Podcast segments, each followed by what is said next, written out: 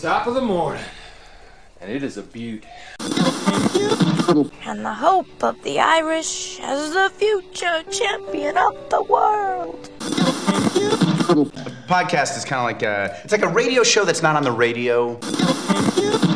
Welcome to the Barry J McDonald podcast. The place where dreams get dusted off and acted on. Because life is too short. We're living on a rock that's flying through space. And hey, what the hell else were you going to do with yourself here? Hi, this is Barry here, and you are very, very welcome to today's podcast episode.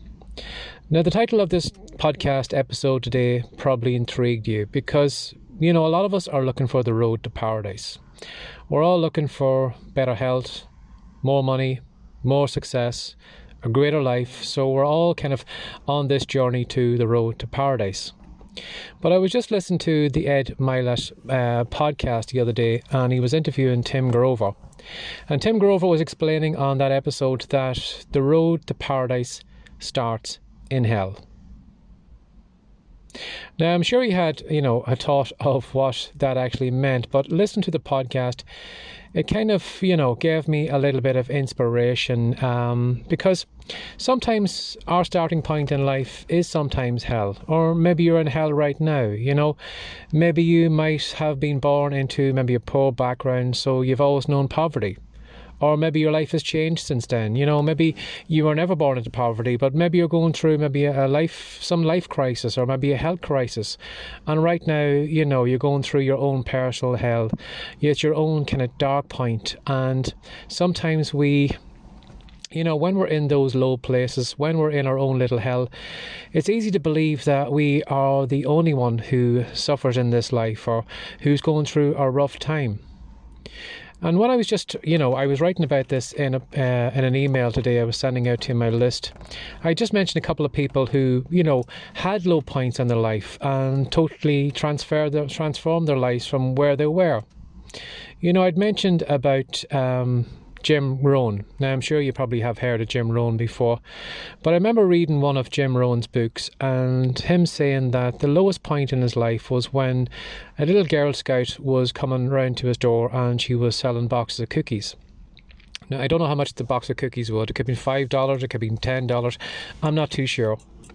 But he looked at that sweet girl and he realized, you know something, I don't even have this money. I can't even buy this box of cookies off this girl.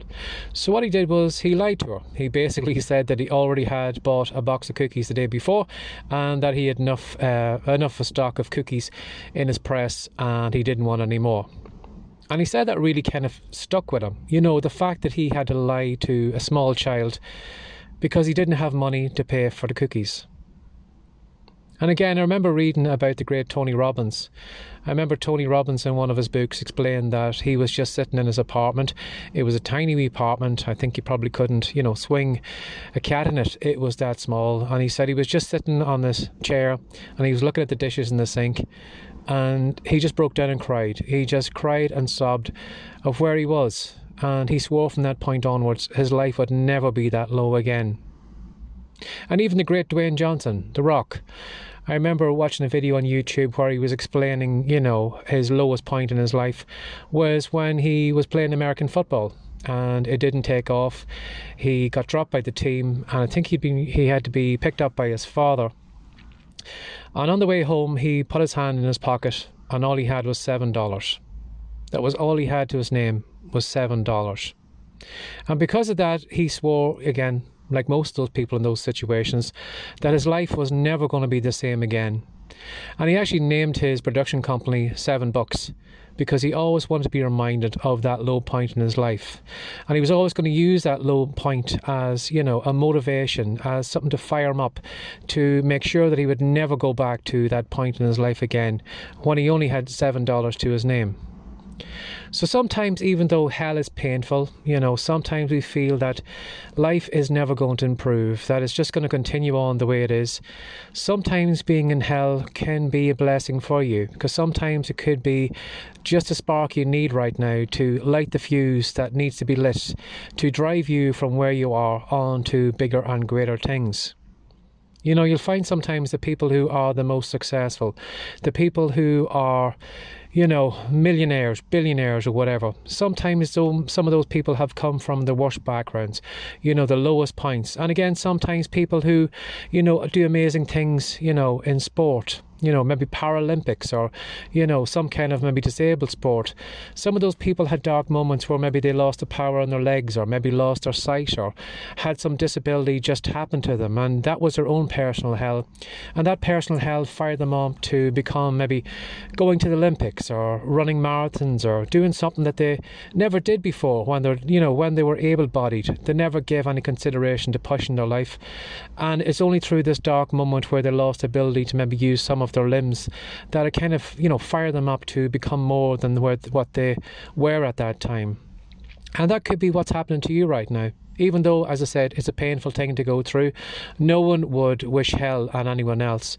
But it could be a good starting point for you. It could be the thing that's going to light your fuse. And again, what I'd remind you to, not only yourself, but me too, sometimes when we're going through those low moments, you know, hell is just a starting point. It's not a destination. It doesn't mean that you're always going to be in that same position.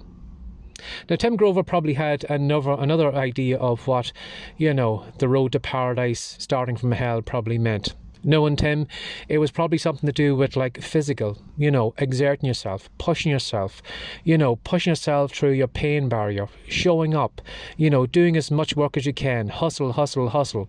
You know, that could be a hell for you as well too.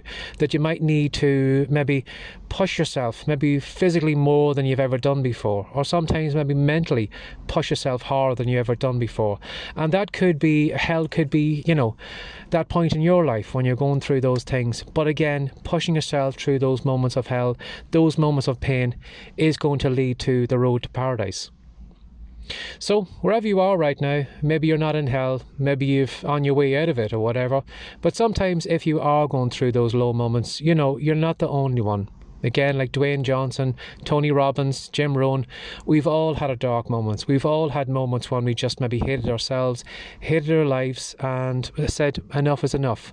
I'm going to make a big, big difference in it. So if you're aiming through to go on the road to paradise, you know, starting from hell is a good place to start, and you need to start somewhere. So start there. Have a lovely day. Bye bye. Before you go, Barry would like to give you a free copy of Words to Wealth. In it, he's going to show you 10 ways to make money from writing. Head on over to writecome.com now for your copy. Have a great day and come back soon.